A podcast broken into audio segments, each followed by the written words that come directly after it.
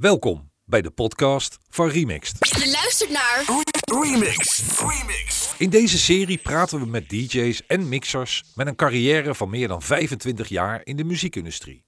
Wat hebben ze bereikt? Maar vooral, hoe hebben ze dit bereikt?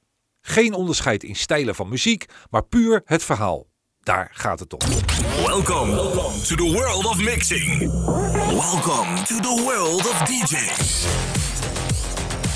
This is Remixed. Je kunt nu gaan luisteren naar deel 2 van het gesprek met Lex van Koevoorde.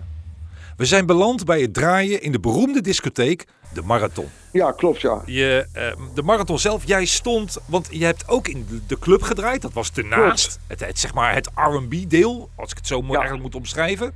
Eh, de- de- hoe, moet ik die, hoe, hoe is dat begonnen in de marathon? Nou, eh, Erik Benjamin draaide de marathon, Rens draaide er en volgens mij Ruud, die draaide volgens mij ook wel eens.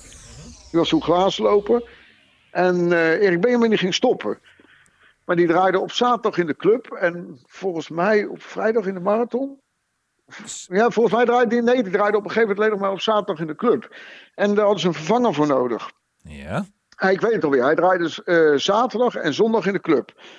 Ja, op zondag eh, hadden ze op een gegeven moment... eh, ze hadden bij Rhythm Import wat losgelaten van... joh, heb je interesse om daar en daar te draaien? Bij Ron, of die, die, die moesten mensen zoeken. En die kwam toen uiteindelijk op de proppen met, eh, met Leon. En eh, met Leon Hartog en met mij. ja. En toen heb ik een keer proef gedraaid. En toen ben ik eigenlijk nooit meer weggegaan. Want Frans die zei, eh, die zei alleen maar oh, volgende week weer. En dat was het eigenlijk. En toen zei ik, ja, moet ik volgende week komen? Ja, volgende week weer, volgende week weer. En ik draaide op een gegeven moment op zaterdag in de club. En Leon draaide op zondag in de marathon. En op zaterdag in de club was een beetje commercieel dan. Mhm. En op zondagavond was eigenlijk R&B en swingbeat. En volgens mij ging Leon op een gegeven moment in dienst.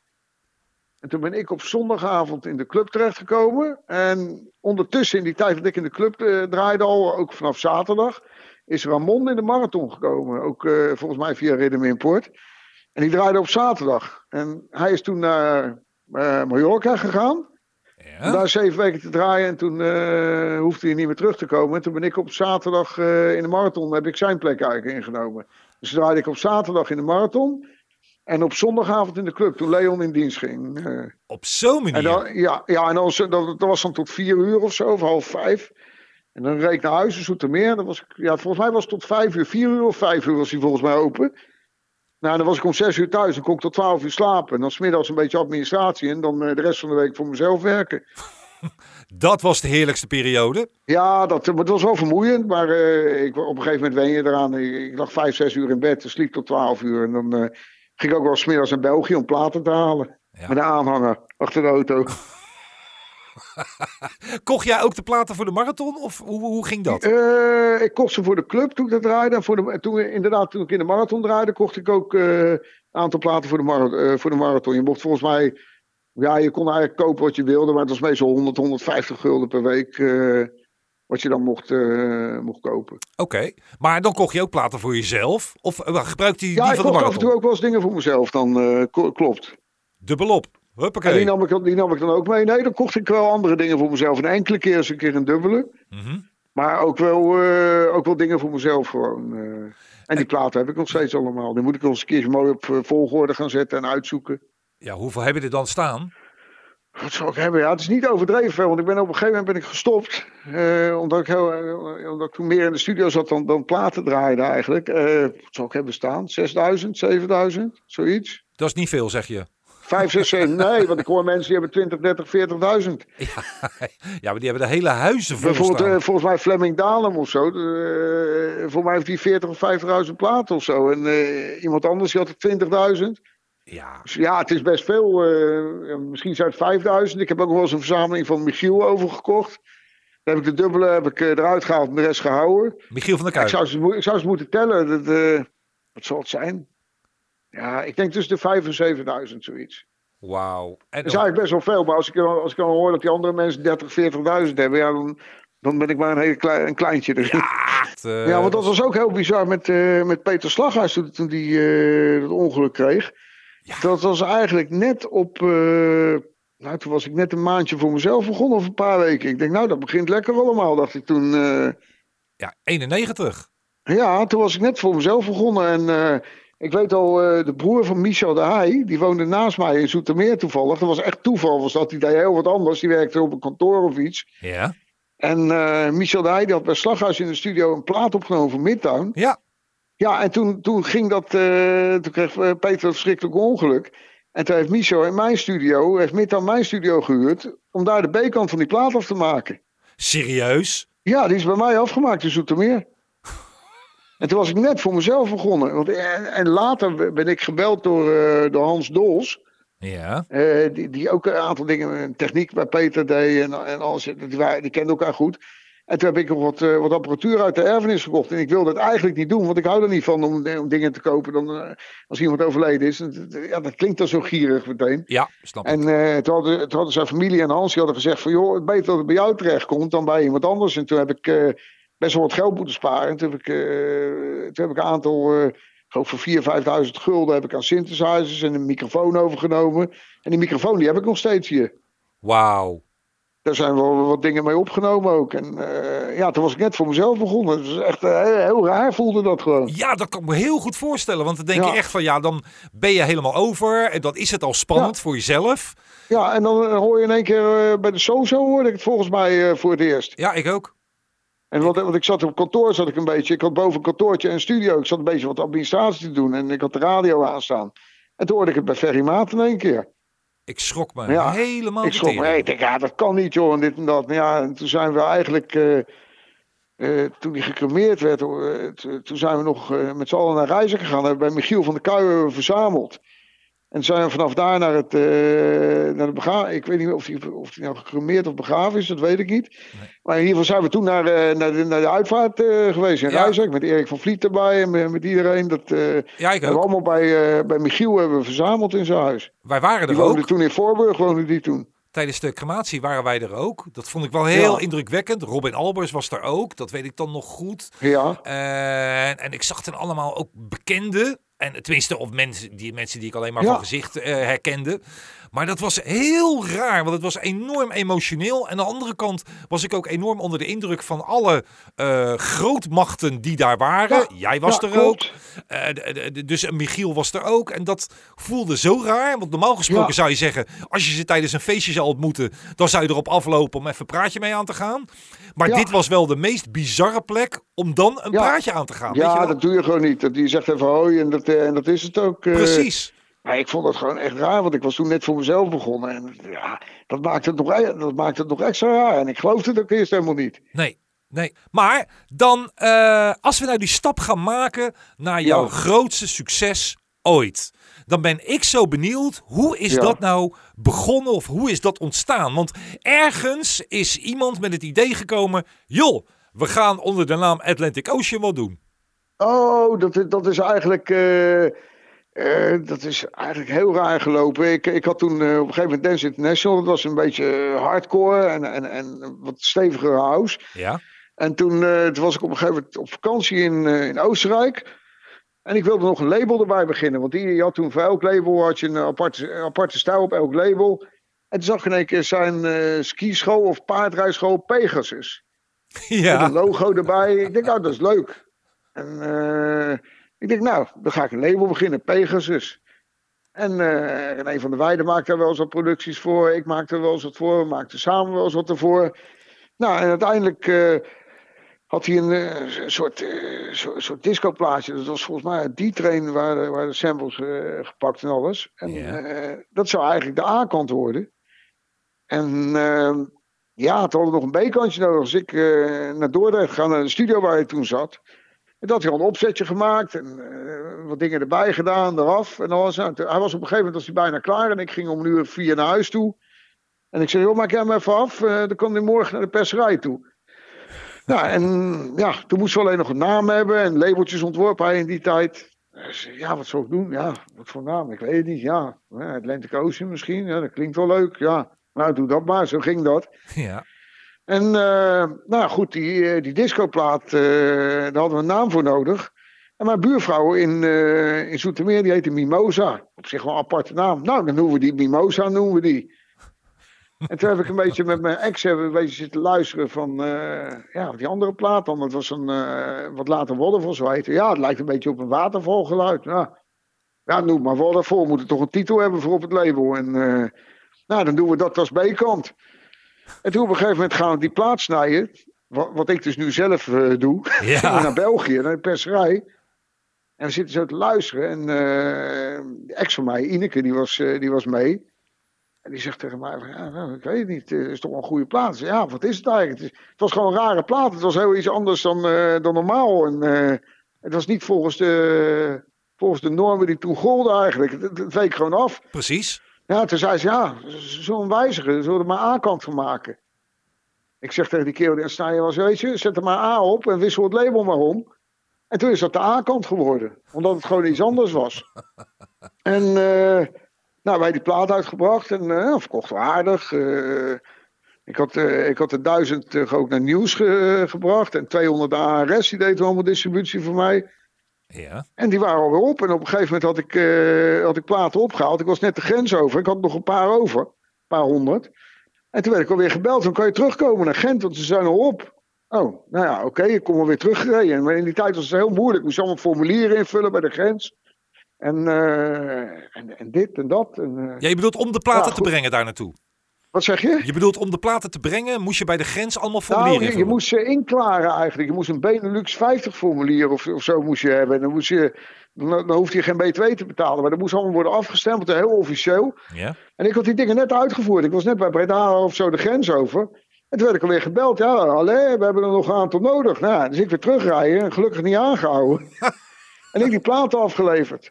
Nou, en eh, op een gegeven moment kon, kwam er een licentietje uit, eh, uit Engeland. Eh, ja, nou prima. eh, leuk. eh, geef maar zoveel pond. eh, duizend pond of zo of iets. En dan mag je hem uitbrengen. Ja. En ik zit met René op een gegeven moment eh, met, bij mixwedstrijden van Alex van Oostrom in, in Amsterdam in de jury. En er wordt ineens in Amsterdam onze plaat gedraaid. Ah, in Amsterdam, daar draaiden ze onze dingen nooit. Want dat was allemaal, dat was toen mellow en eh, ja, house en, da- en dat soort dingen. En dan werd ineens Atlantic Ocean gedraaid. Wat is dit nou joh? De, de, de, de jury kwam bijeen en in, in de zaal was wat eh, muziek om, eh, om de mensen eigenlijk bezig te houden. Nou, er kwam ineens Waterval voorbij. Ja. Ja, nou ja, toen ging die ineens nog beter verkopen. Toen eh, weer bijpersen en nog een keer bijpersen. En Maar allemaal Ja. nog in eigen beheer op dat moment. Je deed allemaal alles in eigen beheer. En deals in eigen beheer maken, al- alles in eigen beheer. Ik deed met René samen deed ik, de muziek. Ja. En eh, ik deed dan ook nog het zakelijke gedeelte bij de deals en eh, statements en dat soort dingen. Nou, goed. eh, al met al, wij gingen altijd in januari naar de muziekbeurs in Cannes, naar de Medium. Ja. En ik word ineens een paar weken daarvoor gebeld van... ja, hij komt binnen in de, in de Engelse top zoveel en dit en dat. En we willen graag een afspraak maken op de Medium. En dat bleek al, dat was het label PWL van Piet Waterman. Nou, wij dan een afspraak gemaakt. Ja, ja, een beetje onderhandelen, dit en dat. Ik nou, eh, kom maar met een contract, laat maar zien. Alles een beetje bluffen natuurlijk. En Tuurlijk. zus en zo. Nou, uiteindelijk hebben we daar een deal gemaakt voor de hele wereld. Met, met uitzondering van een, van een paar landen. Een optie op een album. En eh, ja, toen ging het echt ineens in een stroomversnelling. En toen was het in 94 was het een hit in Engeland. Ja, en toen waren de maatschappijen in Nederland ook ineens geïnteresseerd. Terwijl ze dat eerst niet waren. Ja. Dus ze wilden het... ze hem ineens hebben. Dus ze konden tussen een paar kiezen. En uiteindelijk hebben we met Bart Vingerhoets hebben we een deal gemaakt. Die zat toen bij CNR. En eh, die heeft hem toen uitgebracht. Ja, toen is hij in Nederland nummer 2 geworden. Eh, ik heb hem aan Duitsland gelicenseerd. Ik heb hem aan Italië gelicenseerd nog eh, apart. Ja, en de rest van de wereld pakte Piet wel hem over. En ja, album gemaakt.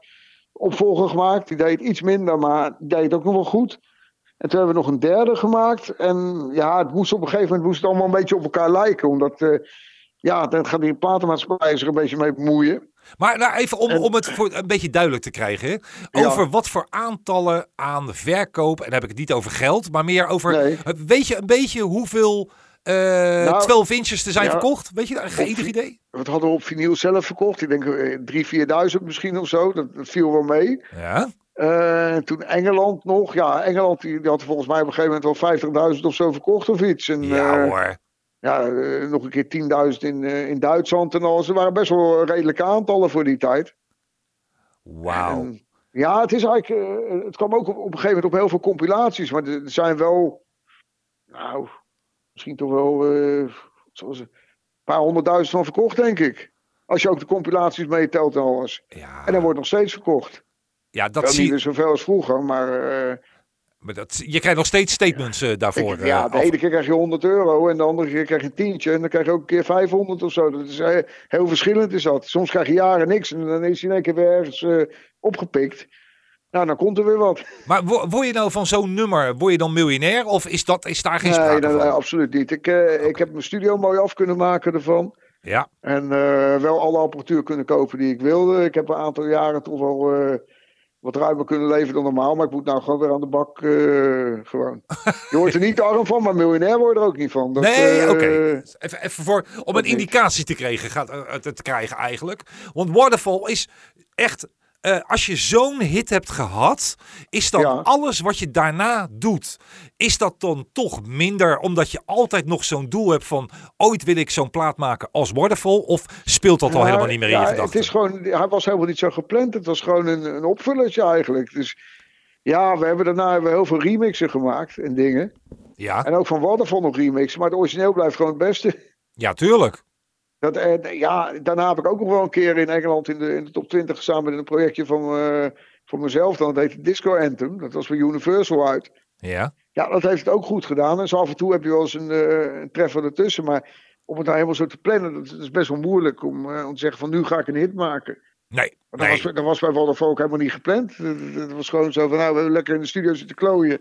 En nou, maak jij het even af en dan kon ik hem morgen even ophalen. En, en als je ook op de originele persing kijkt, dan zie je dat A is doorgestreept, of B, B is A geworden en A is B. Dat is door gewoon doorgestreept. Als je de originele persing nog hebt. Dan heb je een hele originele persing. Maar daar zijn er niet veel van, zeker dan? Nou, daar had ik ook 500 of 1000 van laten maken van die eerste. Dus mensen die dat exemplaar hebben. Uh, ik zeg altijd, als een opvulletje. Ja, het maar... kan, heel, kan heel raar lopen. Het is gewoon heel moeilijk te voorspellen soms met, uh, met muziek. Oké, mensen die dit nu horen en denken van... hé, hey, ik ga eens even zoeken wat voor persing ik heb van Waterfall. Als je dus een vinylpersing hebt waar de A is doorgestreept, op de achterkant dus... Uh, ja. En waar Waterfall A is van, van is gemaakt, dan ben je in het bezit van een uniek exemplaar. Ja, en het is uh, ook nog helemaal lachen, want het label is een beetje smerig groen geworden. En dat was eigenlijk ontworpen als een zilverkleurig label. Maar dat was een beetje uh, heel smerig groen eruit gekomen, uh, gekomen. Want wij persen toen in België en daar keken ze allemaal niet zo nauw. Uh -huh. En uh, ja, dat zag er gewoon helemaal niet uit zoals het zou moeten. Het zag er gewoon heel raar uit, het label. En dat was helemaal de bedoeling niet. ja, dat dus... was een zilver label had het moeten worden. Oh, geweldig. Het was een beetje, ja, wat zou ik zeggen, een beetje diarree groenachtig of zo. Als iemand heel veel spinazie heeft gegeten, zo zag het eruit. Echt heel raar gewoon, maar ja, maakt niks uit. Hij heeft, uh, hij heeft het heel goed gedaan. Hoe vager de labels, hoe mooier het is. Dat was altijd ja. juist gaaf. Als de, en dat is de eerste persing, als de mensen die uh, willen hebben. Dat is, dat is echt de eerste persing. Zijn die, heb jij, ze, heb jij hem zelf nog? Ik heb er nog één of twee, heb ik er. Wauw, dat is een... Uh, ja, een, dat is één een... om te draaien en één voor het archief. nooit uit de hoes halen. Nooit uit de hoes halen. Nee, nee, nee. Ik kende vroeger altijd iemand uh, uit Zoetermeer. Die kocht altijd Italo's. Die kocht er één om aan zijn moeder te laten zien. Ja. één voor het archief en één om te draaien. Niet te geloven. Die, die heette Disco Hansje. Misschien ken je die ook wel. Disco Hansje. Wel veel over. Ik heb er wel ja, over gehoord. Die, die, die woonde toen Zoetermeer. Dat was een verzamelaar was dat. En die wow. kon van elke plaat moest hij er drie hebben. Geweldig. Als jij het geld hebt. Ja, ja nee, ik, ik, weet niet wat hij deed. Uh, ik weet het echt niet. Prachtig. Maar die kende, die zag ik bij Rhythm wel eens in de winkel. Prachtig. De periode na Waterfall. Ga je dan in, dan heb je, ik, ik bedoel ermee van, je hebt dan een doel bereikt. Dat is dan uh, overal in over heel de wereld uh, wordt die plaat verkocht. Dan ja. ga je daarna ga je andere dingen doen die in principe allemaal een minder groot resultaat hebben. Ja, klopt. Dat klopt inderdaad. Toen uh, heb ik heel veel dingen uitgebracht en dat ging allemaal wel en het was wel oké. Okay. En op een gegeven moment, uh, zo tegen 2000, toen liep het wel heel erg terug. Want toen kreeg je in één keer uh, sites als Casa met downloads en alles. En ja, alles wat je uitbracht, dat, zo stond meteen op internet. Ja. Dus ze verkocht bijna niks meer. Dus uh, ja, dan blijf je een beetje doorklooien. Totdat het geld bijna op is. En denk je van, ah, ik moet toch wel wat anders gaan doen. eh. Ja, want, ja, want je, je probeerde En- nog wel wat met je eigen platenmaatschappij. Met Dance International en ja, Pegasus. dat, en ik, ik bracht er wat dingen uit. Maar ja, vroeger verkocht je er een paar duizend. En toen verkocht je er op een gegeven moment nog honderd of zo. Ja. En toen ben ik op een gegeven moment daar maar mee gestopt. Ja. En eh, toen heb ik wel wat producties gemaakt voor andere mensen. Dat een iets rustigere periode gehad. En toen op een gegeven moment, toen, eh, ik kende natuurlijk iedereen wel. Toen, eh, toen werd ik gebeld door Midtown. Van joh, eh, we laten eh, platen snijden en alles. Of die masters maken in België. Mhm. Kun jij dat voor ons hier gaan doen? Want ik had in de tussentijd had ik zo'n machientje gekocht om zelf plaatjes te snijden. Nou, daar kon ik in het begin eh, kon ik er niet zoveel van. Maar na een jaartje had ik het wel aardig door. En toen ben ik eh, daarmee begonnen. En toen belde Mit dan op, joh, kan je dat ook eh, op die machine doen? Ik zeg, joh, dat gaat niet. Dan moet ik echt een professionele eh, hebben. Nou, en toen zei hij, ja, nou, wil je dat gaan doen? Ik zeg, dan ga ik zo'n ding zoeken. En dan ga ik het voor jullie doen. Ja, dan maken we een contract, dit en dat. Ik zeg, ja, dat hoeft helemaal niet. Geef hem maar gewoon de hand. Ik zeg, want als je het niet goed vindt, dan ga, ga je toch weg.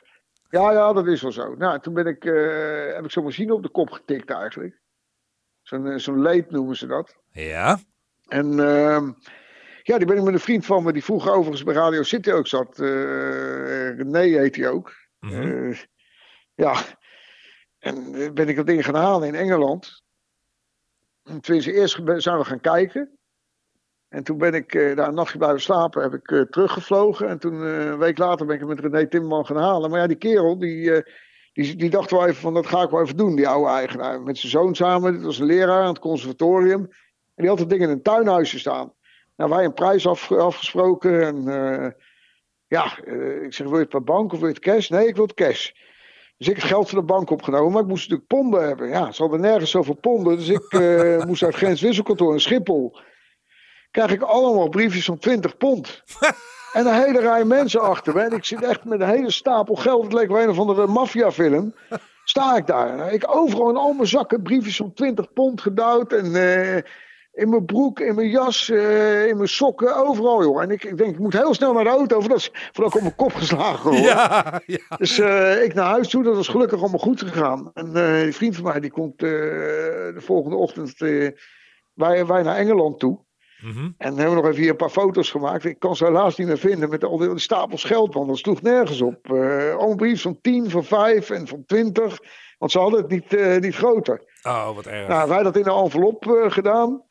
En wij naar Engeland toe. En, eh, dat ding eh, ingeladen. En hij ging dan met die kerel naar de bank. En eh, lopen ze daar door Londen heen. Met die kerel helemaal met die envelop onder zijn arm geklemd. Met een big smile. Ja. Nou, hij zegt dat, dat, die, dat die niet overvallen is. Dat, eh, dat, was- dat- dat straalde er echt gewoon vanaf. Die was zo blij dat hij van dat ding af was.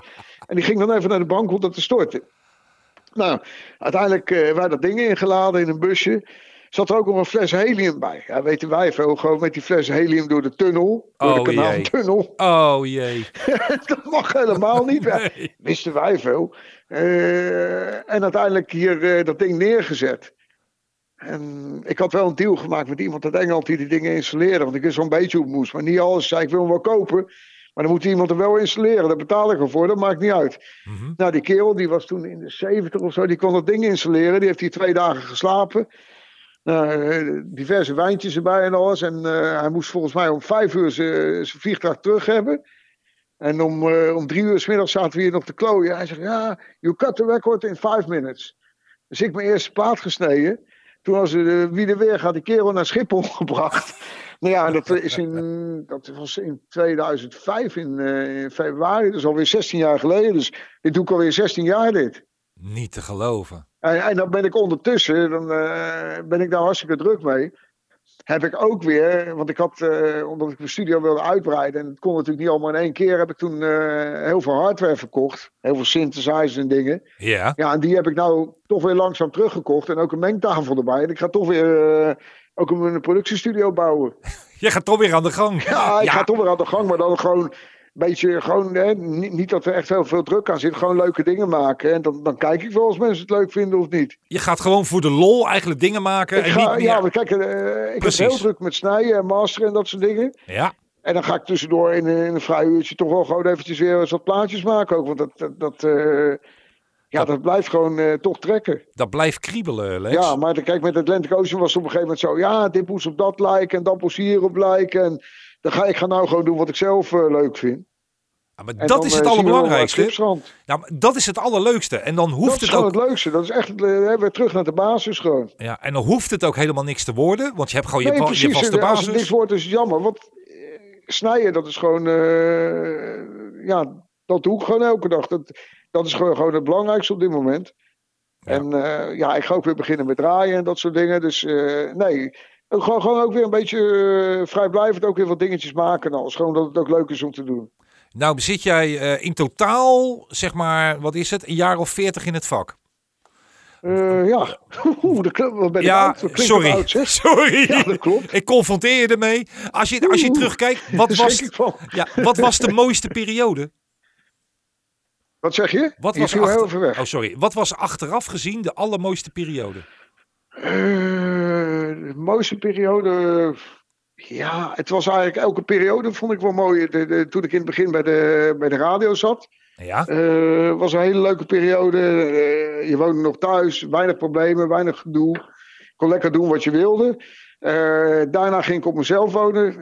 Begon ik mijn eigen label. was ook een hele mooie periode die ik nooit zou willen vergeten. Dat, ja, dat was gewoon, je maakte de raarste dingen mee. Ook als mindere dingen, maar prima. ja. Nou, en toen ben ik hier gaan wonen. Eh, toen was de eerste paar jaar was het best wel moeilijk, omdat toen kreeg je internet en alles. Waar is hier? Ja, en toen ik, toen ik ben begonnen, ik woon tegenwoordig in Brabant. eh, En toen ik eh, ben begonnen met snijden, is ook gewoon een geweldige periode geweest.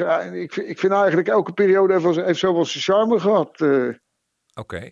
En, wat was, Eh, ik, eh, ja, nee, ja. en wat was de slechtste beslissing die je ooit hebt genomen? Mm.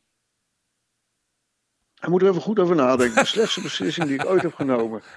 Mm. Ik kan me zo snel niks herinneren eigenlijk. Eh, ik heb wel, eh, maar dat was achteraf. Ik deed in het begin heel- met mijn toenmalige puppets hele, hele goede zaken.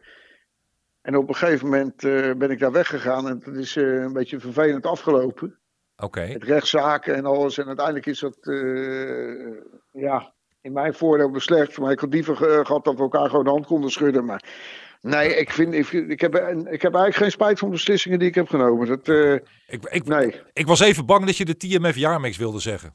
Oh, bedoel je? Oh, als je dat Nee, doet, nou kijk, dan kan ik, dan kan ik even toelichten. Eh, Voor- Nee, die zou de TMF jaarmix maken, maar die had het heel druk. Ja. Eh, dus die belde mij op van, joh, kan jij die maken? Ja. Ja, dat kan wel. Ja, maar hij moet over een week klaar. Ik zeg, oh, dat is wel heel veel, eh, dat is wel heel erg snel. En eh, ja, ik zeg, hoe doe je dat dan zo snel? Ja, dat doe ik met Ableton. Oh, ja, oké. Ik zeg, eh, hij heeft mij in een half uurtje even uitgelegd hoe dat moest. Maar het probleem was, er waren allemaal platen die moesten er echt in, want die hadden ze al getekend. Het waren bepaalde deals. Dus je ging bijvoorbeeld van een reggae-plaat op 106 bpm, moest je ineens een houseplaat van 120. Maar ja, en daartussenin zat nog wat wat erin moest. En ja, het past allemaal niet zo lekker bij elkaar. Dus ik heb het eh, zo goed en zo kwaad mogelijk aan elkaar geknipt. En het was niet heel slecht, maar het was ook geen. eh, niet echt een topmix. Ik geef hem een 7. Tot, nou, misschien een 8. eh, maar het was niet. ja, ik, ik zat van die beperkingen met die platen vast. En toen op een gegeven moment. toen woonde ik net weer in mijn, in mijn eentje hier.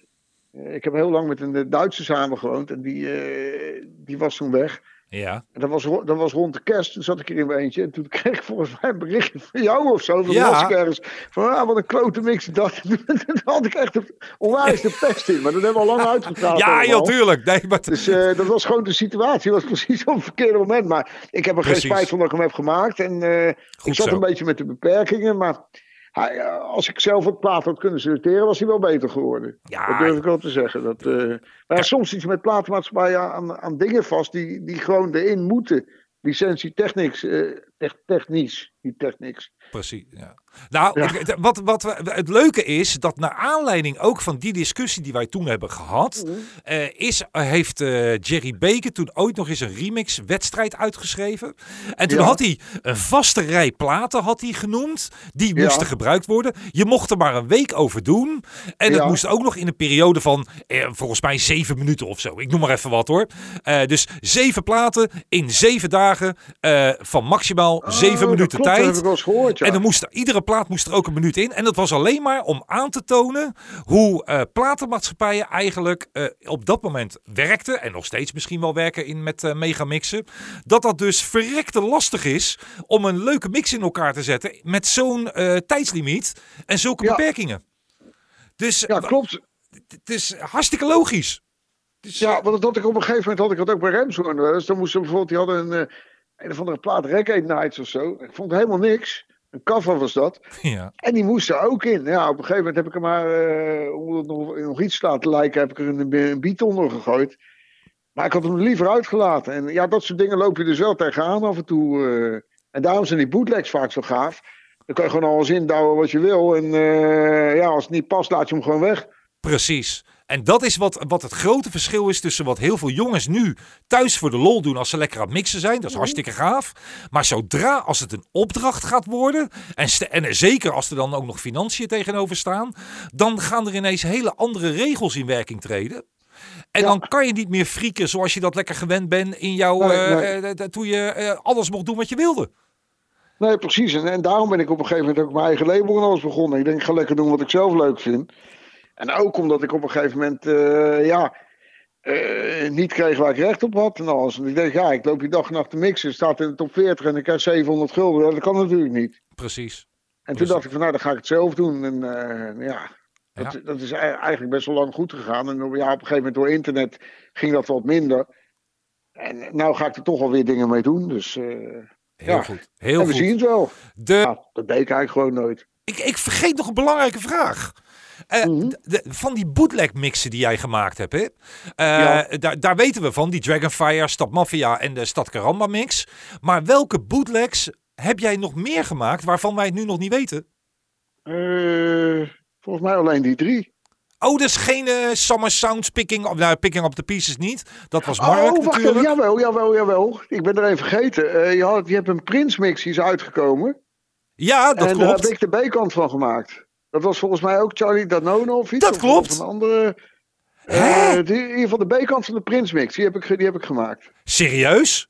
Ja, die heb ik gemaakt. Dat is een Prince mix van Slaghuis. Nee, de Slagers heeft de Prince mix gemaakt. Ja? En ik heb de B-kant gemaakt. Ja, dat was weer Charlie Danone met You Ain't Got a Ja, Chance. ja, die remix heb ik gedaan. Dat was ik alweer helemaal vergeten, joh, maar dat komt gewoon spontaan naar boven.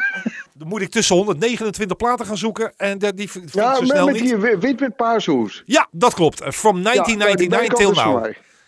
Nou, ook bizar. Ik weet ook niet of het erop staat namelijk op het label. Eh, volgens mij staat er niks op. Oké, maar ook En dat eh, vond ik Lex eigenlijk toen best wel een beetje jammer, maar het feit dat ik op vinyl stond, dat, dat was prima. Oh, maar we vergeten nog iets. Oh volgens mij. Ik heb ook nog eh, bij de Bond van Doorstarters een paar keer wat gemaakt. Ja, Eh, gewoon jaarmix. een mix ingestuurd. Ik heb een SOS-band mix op gemaakt daar. En ik heb drie keer de jaarmix gedaan in 87, 88 en 89. Ja. En volgens mij in 87 zat Peter er ook bij. Ja, volgens mij alle drie de jaren. En eh, de ene keer Ruud van Rijen, eh, Peter Slaghuis en ik dan. Ja, En het jaar daarop, eh, volgens mij... Slaghuis niet meer. Slaghuis niet meer? Nee, Nee. 88 nog wel hoor, volgens mij. Nee, nee, nee. Die heb alleen maar eh de jaarmix Heb je maar één 87 keer gemaakt. gemaakt? Ja, één keer maar. Oké, dan, dan was het. eh, nou, in ieder geval, ik heb, ik heb 87, 88 en 89 gemaakt. En één keer was met. eh toen ga ik met Peter Slaghuis. Die werd dan volgens mij op kerstavond of zo uitgezonden. Ja. En ik ergens begin eh, december. En daartussenin volgens mij Ruud van Rijen. Klopt. En weet, eh, eh, heet ze? Hens en Julius ook nog. Ja, In- en dan heeft Ruud van Rijen hem twee keer gemaakt. Die heeft dan 87 en 88 volgens mij gedaan. Precies. Zo was het eigenlijk gegaan. En ik heb, hem, ik heb hem drie keer gedaan. Eén keer bij Ferry Maat. en één of twee keer bij Ferry Maat. En een keer bij Martijn Krabbe. En ja, Dance Tracks heette het toen. Ja, bij eh, Dance Tracks. En Volgens mij zat er tussenin nog iemand van WAPS van het station. En ik weet eigenlijk niet zeker of, ik, of die daar ook is uitgezonden toen. eh. Oké. Maar dat waren, dat waren puur eh, promotionele dingen. Gewoon, Ja, maar eh, daar kon ik wel in gebruiken wat ik wilde. Dat is wel, dat is wel goed. ja, dat is weer het voordeel. Dat, dat was echt het voordeel. En ik weet nog wel, bij de tweede in 88 toen had ik net mijn DAT-recorder. Ja. Normaal werd die mix altijd van band gedraaid in Hilversum. Toen heb ik mijn eigen DAT-recorder meegenomen. Toen ik gezegd, jongens, sluit hem maar aan. Als het niet werkt, heb ik nog een band bij me. En toen hebben ze hem van eh, DAT afgedraaid. En dat was een hele sensatie in die tijd. eh. Wauw, maar dan wist je wel zeker dat hij goed klonk. Ja, ja, die klonk echt goed. En eh, ik heb toen die dat recorder bij Allwave gekocht in de Passage. Dat, dat was toen net nieuw en dat verkocht niet daar. En die was toen in de opruiming en ik heb dat ding toen gekocht. en die gebruikte ik toen om, eh, om tracks op, op te nemen. JVC dat recorder was dat. Geweldig. Ja, Mooi. Wat een periode. Ja, en ik weet zeker dat we nog altijd dingetjes vergeten zijn. Dat weet ik ook zeker. Dat kan niet anders. nee, precies. Die A-mix was ik vergeten. En ik er zijn zeker dingen vergeten. Ik, eh, Je hebt zoveel dingen gedaan. Niet te geloven, man. Ja, op Mallorca heb ik nog gedraaid ook nog. Eh, in Rio Palace. Met, eh, met al die bekende Duitse DJ's. En volgens mij hebben Koen en Ali toen ook. Die, wij- die draaiden ook in die tijd daar. Eh, met Bo Bello. eh Koen en Ali dan. Eh ja, eh Sas volgens mij ook. eh, ja, dat was gewoon één groot feest als dat. En dan stu- stuur je op één avond en dan draaide jij ook een uur of zo. Of, eh, Ja, dan draaide iedereen gewoon wanneer hij zin had. Het, het was echt een zoete inval. Je kwam met je tasje plaat aan en had de ene geen zin meer na een uurtje. Dan pakte de ander het over. En dan, eh, ja, het was gewoon, was gewoon hartstikke leuk. Met Woody van Eijden ook. En eh, ATB, Ander, eh, André Tannenberger erbij. Dat was gewoon wereldtijd. Dat was echt ook een hele mooie tijd als dat eh, op Mallorca. Dat was, wanneer was dat? Ik denk eind jaren 80. Geweldig. Eind jaren 80 en dan ook nog een keertje in de jaren 90. Ik loop nu echt ineens, ga ik heel erg door elkaar lopen. Omdat je ook nog hebt samengewerkt. En ik zie ineens een plaat die ik ook ontzettend gaaf vond toen de tijd. Ja. Maar en wat ik nu pas zie, dat jij die met, samen met Bob Snoeier hebt gemaakt. De Sex Brothers.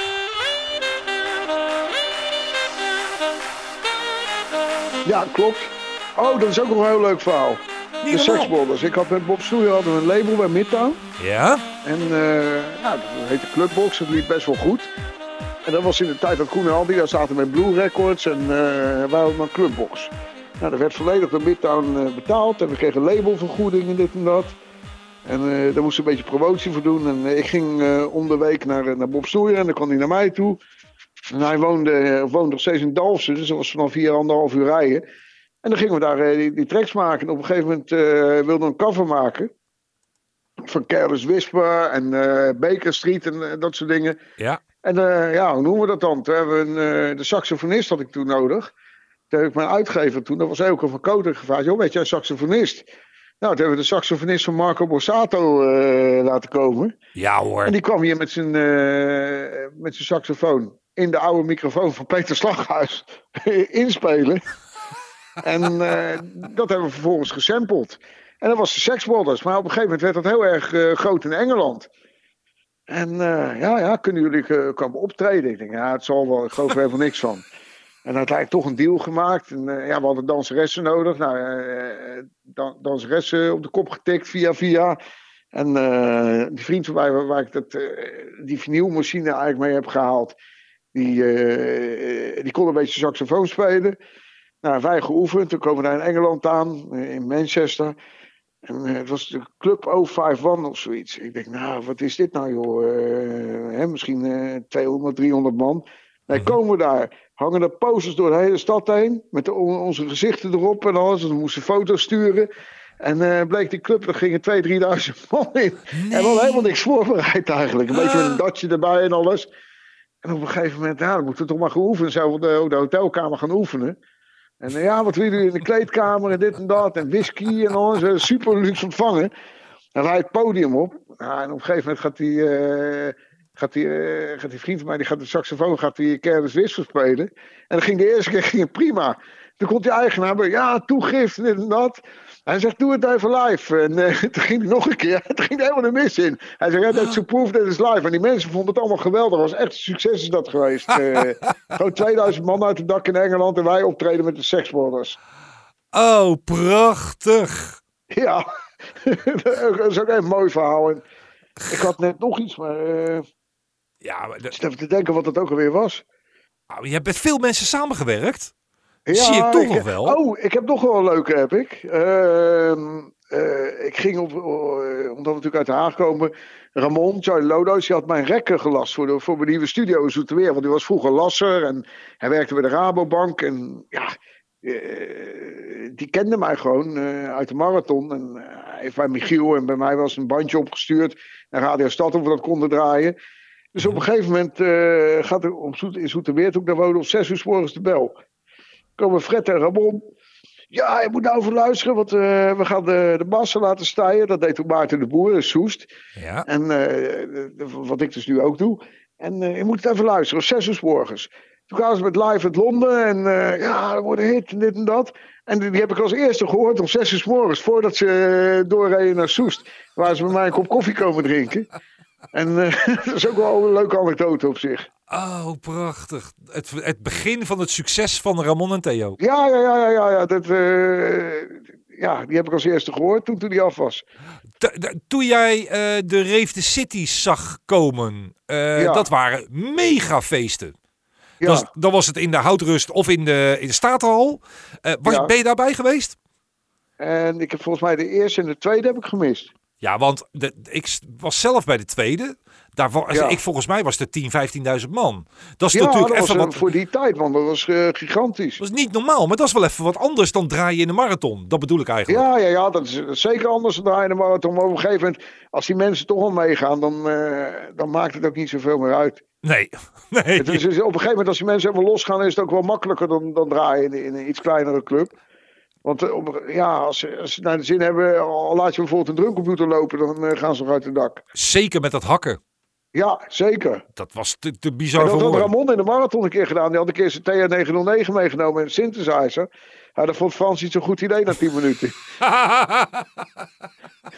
Die vond, nee, dat was Die was niet heel echt. enthousiast, had alles meegenomen. Dus op een gegeven moment stond hij met 909. Doem, doem, doem, doem. En die mensen vonden het geweldig. En de Frans die vond het niet zo.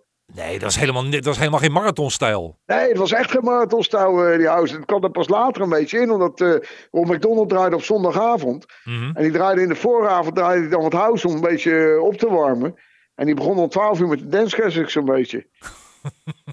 en die house dingen werden, ja, tussen half tien en twaalf een beetje gedraaid. Een beetje als opwarm eh, dingetjes. Prachtig. Ik heb nog wel een leuk verhaal. Schiet me te binnen. Eh, ik heb toen voor Remshorn, eh toen op een gegeven moment, eh, ja, die DJ Bobo dingen en alles waren in met zo'n, eh, met zo'n hele, met zo'n, zo'n hele harde kick. Zo'n, zo'n hele, eigenlijk heel dun, maar eigenlijk heel veel mid, zo tak, tak, tak, tak. Ja, Ja. kan je dan zo'n soort Italo-plaat noemen hij dat dan? Kan je die dan maken? Nou, dus ik zo'n plaatje gemaakt, Room for Two. En op een gegeven moment heb ik daar de opvolger van gemaakt. Eh, de Cycle of de Circle of Life, of nee, dat was Atlantic Ocean, hoe heet dat andere ding nou? En dat was in geval een hoesje met een, eh een erop. Eh, de Rhythm of Life heette die.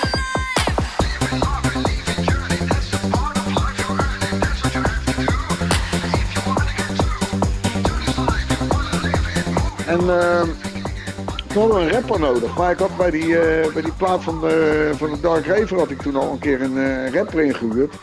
En het was altijd gedoe eigenlijk. Dus eh, die ging toen zeuren en dit en dat.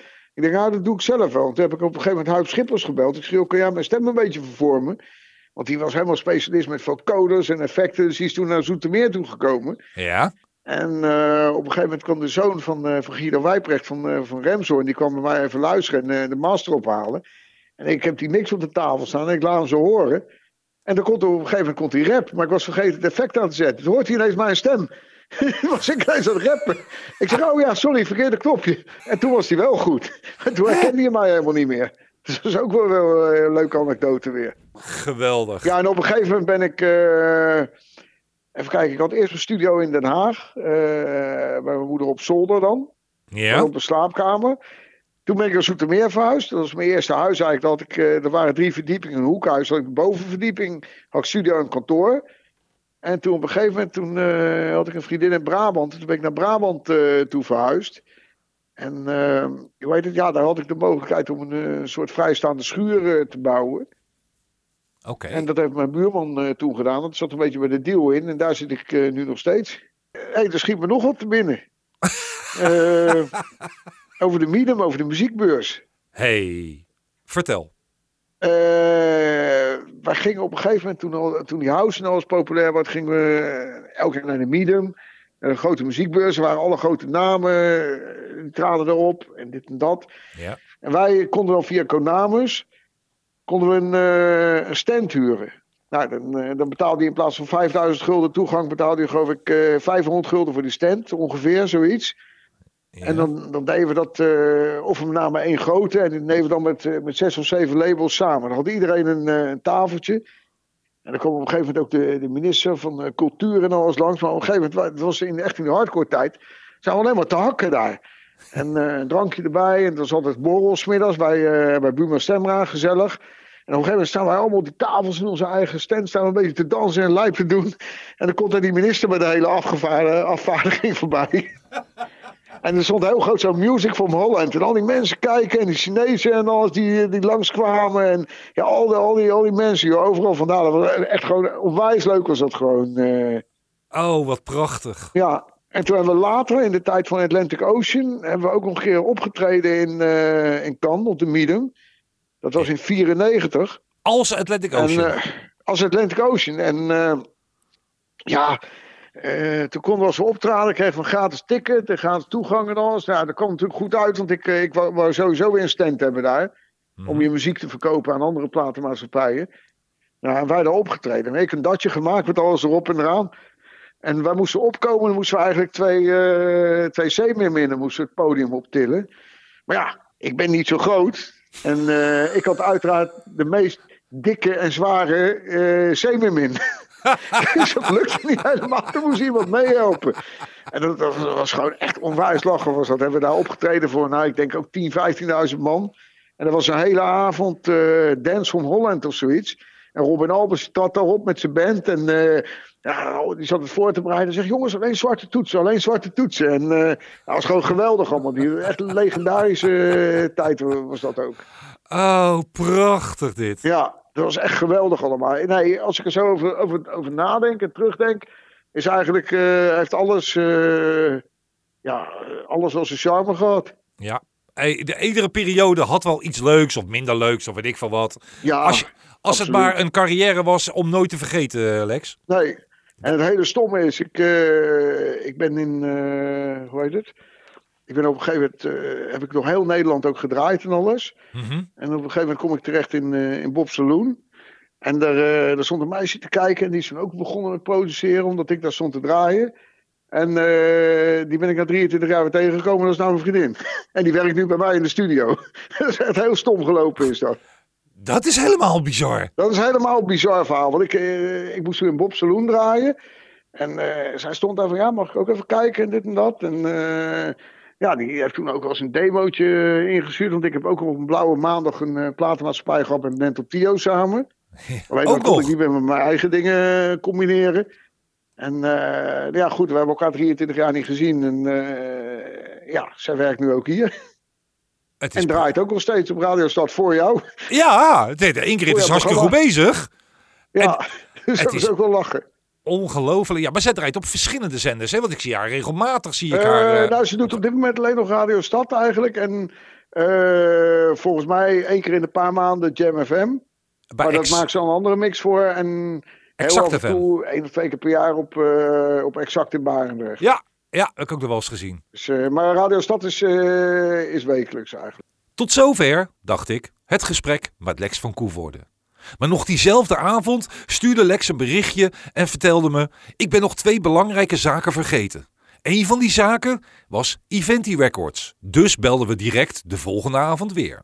Nou, um, ik was met Marcello eigenlijk al uh, heel lang van plan om, een, uh, om wat dingen samen uit te brengen en uh, te doen. Ja. En toen hebben we ooit eens een keer iets ingelicenseerd van Blanco Negro. Dat is eigenlijk jaren op de plank blijven liggen. Ja. Daar is ehm, nooit wat mee gebeurd. En toen op een gegeven moment toen kwam er toch weer wat vraag naar Italo en alles. En uh, ja, ondertussen Edward zat bij Radio Stad. Edward had een vriend die heette Ver.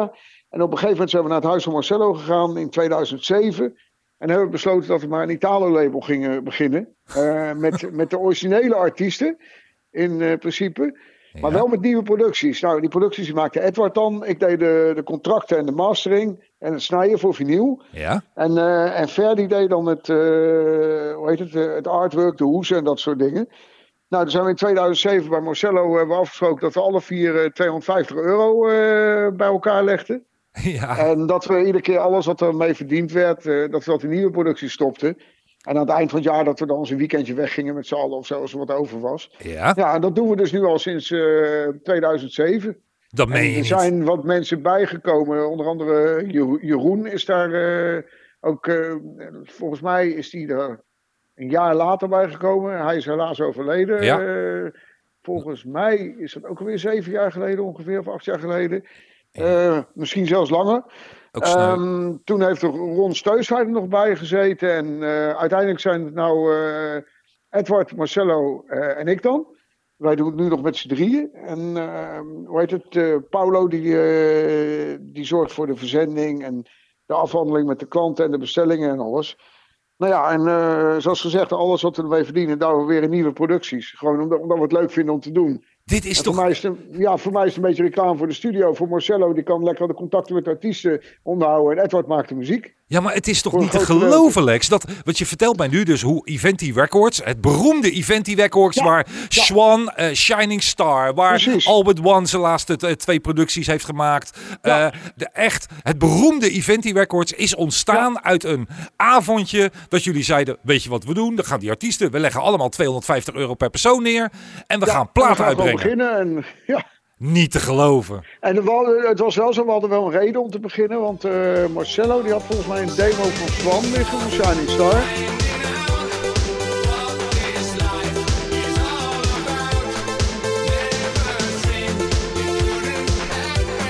En eh, ja, daar wilden we eigenlijk op mee. En, eh, Terecht. Dus we zijn gewoon met z'n vieren bij elkaar gekomen en, en we zijn gewoon begonnen. En we hadden zoiets van, nou ja, we kijken wel hoe het loopt. En ja, het bestaat nog steeds. En er komen binnenkort ook weer nieuwe dingen aan. Dus Maar nee, gaat, dit, hartstikke leuk gewoon gaat, dit, allemaal. gaat dit nou boven verwachting? Of is, is dit Ja, een beetje dit wat gaat, jullie... Dit gaat, dit, gaat, dit gaat wel boven verwachting. Dit, Oké. we hebben ook eh, twee keer op de platenbeurs gestaan. En dan zie je ook mensen die uit het buitenland komen. Die komen dan echt met karretjes platen halen. We hebben een paar keer een aanbieding gedaan van, eh, dat, dat we van, van sommige platen iets te veel nog over hadden. Ja. Maar ja, er kwamen echt, die gingen echt naar Mexico en naar Duitsland. en alles. Er kwam echt een kerel, die kwam er echt eh, gewoon tien keer op een dag terug. Iedere keer met een soort boodschappenkarretje. Helemaal vol, ik kon die voorraad halen. En die verkocht ze dan ook weer. En er gaat heel veel naar Mexico. En ja, het is gewoon echt... Ja, het is echt, echt boven verwachting. Het is echt, echt hartstikke leuk. eh. Wat is Het de Gewoon leuk om te doen. Wat is de verste plek waar platen naartoe zijn gegaan? Waar je ooit een bestelling vandaan heeft gekregen? Nou, volgens mij eh, is er laatst zelfs een zending naar Japan gegaan. Wat ik heb gehoord. En ik denk, Japan en Mexico, dat dat allebei een beetje het vers is. Ja, ze gaan de hele wereld over eigenlijk.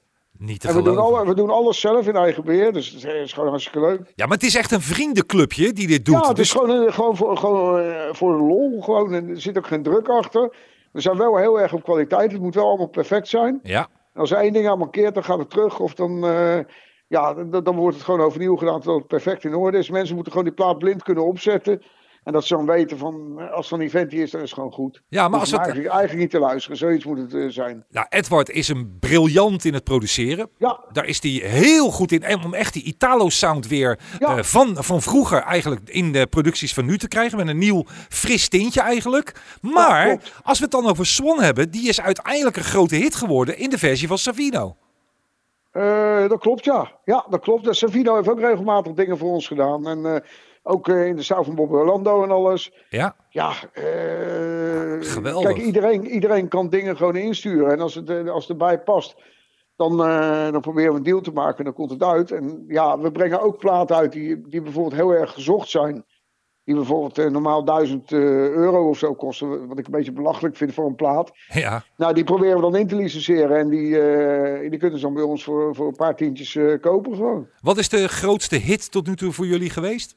Volgens mij was dat eh, Swan. En dan eh, Ryan Paris is een hele grote geweest. Ja, En dan hadden we nog een andere. eh, daar ben ik even de naam van kwijt.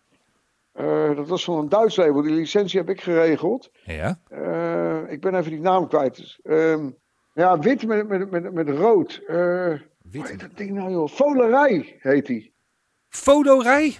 Nee, Volerij. Wacht wel eventjes. Nou schiet je me te binnen. Volerij. Vinyl. En die is van...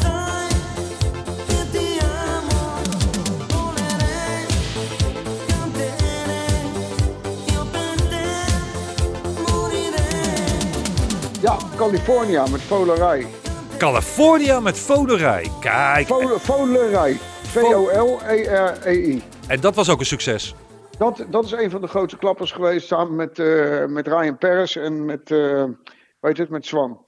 En, Ken, Lesso, Ken Lesso uiteraard ook natuurlijk. Ja, natuurlijk. Die mag ook zeker. dit- Dat Nee. kan, dat kan ook niet maar, anders. Maar de foderijen, die, eh, dat, die hebben we een paar keer bijgeperst en alles. Dat sloeg nergens op. Dat was, die zochten iedereen die plaat. En ik had er zelf nog nooit van gehoord.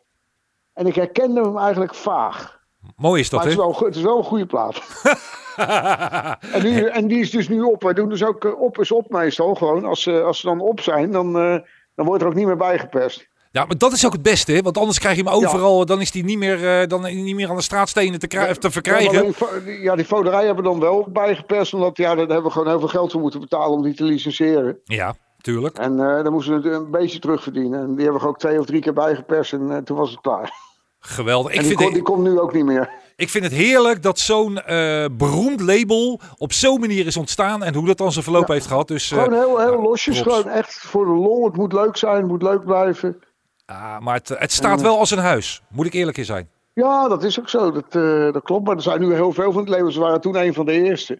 Ik denk dat er nou wel een stuk of twintig misschien zijn die, eh, die Italo uitbrengen. Ja, ja, ja. En al dan niet een beetje wat vagere, weet je wel. Wat, wat alweer de Ja, combinatie brengt tussen trance of, of house en Italo. Maar goed, ja, Ma- Marcello die heeft natuurlijk alle contacten met al die Italianen. En Jeroen die had dat ook.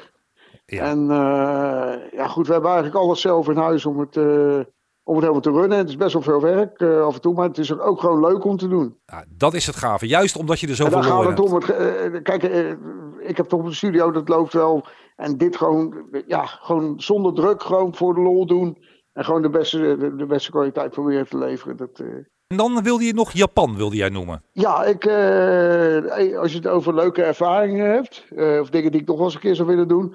Ik ben in 2000, eh, werd ik eens benaderd door een, door een DJ, ook omdat ik die dingen voor Clubbox maakte. En ja, en Atlantic Ocean kenden ze natuurlijk ook wel. En toen eh, werd ik eigenlijk gebeld, of, of ja, geappt. Wat had je toen? Je had zo'n eh, soort chatprogramma, hoorde de tijd... Ik weet, ik, weet, ik weet niet meer hoe dat, hoe dat heette. Ik zat hier van de hele te chatten met Japan. En eh, die kerel die vroeg of ik wel komen draaien daar. Eh, ja, dan eh, was twee weekenden. Ik denk, nou nemen we lekker een, een weekje extra nog erbij. Ja. Hè, dan maak ik een beetje vakantie van. Dus ik kom daar aan op het, le- op het vliegveld. Eerst al bij de douane. Die zag, ik had vinyl bij me. Die zagen in de koffer alleen maar een, een zwart blok of zo zitten op de röntgenafdeling. Ja. En wat is het? Ja, records. Nou, die kennen het maar half. Ja, ja, Oké, wat kom ik doen dan? Ik zei, ja, voor een vriend van me en dit en dat. Nou, toen kwam er iemand die was twee koppen kleiner dan ik. Die ging mijn platen dragen. Ik leek op Michael Jackson. Nee. En die jongen die kon die koffer amper tillen. En ik zeg, geef nou, geef nou in het Engels zo. No, no problem, dit en dat. En eh, ja, goed, echt een superleuke tijd gehad. We hebben bij die dishockey thuis geslapen, in hotels geslapen. En eh, ja, het, het was alleen stervensduur in Japan. Want ik dacht van, nou, ik plak er lekker een weekje vakantie aan, aan vast. Ja. ik kreeg best wel goed betaald ervoor. Maar aan het einde van het verhaal had ik alleen een telefoontje van, eh, van, van 200 gulden had ik eraan overgehouden. Omdat het was zo duur als je, als je een, eh, naar de McDonald's of zo ging. Dan was je 75, euro, 75 gulden kwijt. Voor een, eh, voor een hamburger ging je ergens een koffie of een cappuccinootje halen. Was je gewoon 25 gulden kwijt omgerekend. Het was echt onwijs duur. En Het was in de kersttijd. Ja. Nou, ze verkochten daar kerstbomen. Die waren gewoon 1000 dollar. En die jongen ging op een gegeven moment die, eh die dishockey in, eh, in Japan. Want die ging naar, naar de carwash even om zijn auto te laten wassen. 300 dollar. En gewoon lachend betalen en alles. Hè. In de supermarkt lag een appel met zo'n soort Ja- Japans teken erop. 50 dollar. Het was echt zo verschrikkelijk duur. En, eh maar ik heb wel echt een super tijd gehad daar. Dat was gewoon onwijs leuk. En toen ben ik in 2002 zelfs nog wel één keer terug geweest. En dat, dat was, dat kwam eigenlijk omdat Jos Klassen, DJ José, die was eigenlijk geboekt in Japan. Ja. En ehm, die had geen tijd. En ze hadden, die belde mij toen van, ja, kan jij gaan in plaats van mij? Eh, ja, dat is prima, dan ga ik alweer. En eh, dat was voor een beachparty. Nou, toen hadden wij hier de euro. Toen was het iets eh, meer te betalen in Japan. Ja. En toen ben ik ook maar eh, ja, twee dagen van tevoren en drie dagen daarna nog gebleven. Maar niet meer drie weken. Want ik, die eerste drie weken had ik echt alles uitgegeven. Een wereldtijd gehad. Maar het was zo verschrikkelijk duur toen in die tijd Japan. Dat, Ja, maar Lex, die, echt een ervaring die, die, die had ik nooit willen missen. Dat, Maar dat is het. Wat is geld dan? Als je, als je zo'n Ja, ervaring niks. kan meemaken. En dan als je er maar de- de- niet zoveel geld aan verloren hebt. Nou, je hebt in ieder geval Nee, nog een, telefoon. Ik, heb- een draadloze telefoon gekocht voor thuis. Die, die had ik over. die, die, die had ik daar gekocht. En eh, ja, de rest is opgegaan aan eten en alles. En eh, het was gewoon super eigenlijk. Tot zover het fijne gesprek met Lex van Koevoorde. Kijk voor meer gesprekken in de serie Remixed natuurlijk in je favoriete podcast app. Je kunt ook lid worden van de Facebookgroep Remix de Podcast, waar je alle info vindt over de radioshow en de podcast. Tot de volgende keer.